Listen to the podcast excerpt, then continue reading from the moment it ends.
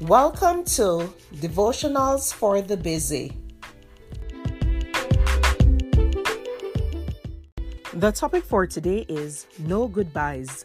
The scripture is Matthew 5, verse 4. Blessed are those who mourn, for they shall be comforted. Having to say goodbye to friends or family can be downright heart wrenching. Watching your little one leave for school that first day, or dropping off your teenager for college makes you feel sad, knowing your life will never quite be the same. Parting after a family reunion leaves you with a knot in the pit of your stomach. Watching your loved one disappear behind the security lines at the airport brings tears to your eyes as you realize it may be a long time before you see them again. But the pain of being separated by death is the worst goodbye of all. Knowing you will never hear the sound of their sweet voice or the gentleness of their touch seems too painful a burden to bear.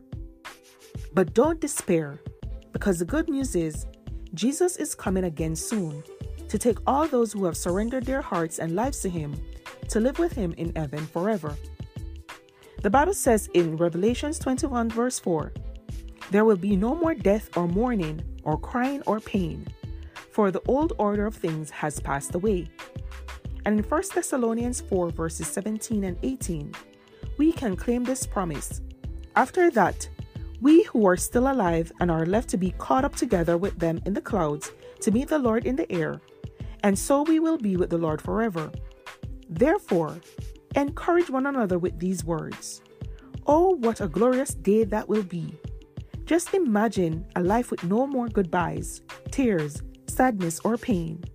But each day will be more wonderful than the day before. Thank you for listening to Devotionals for the Busy.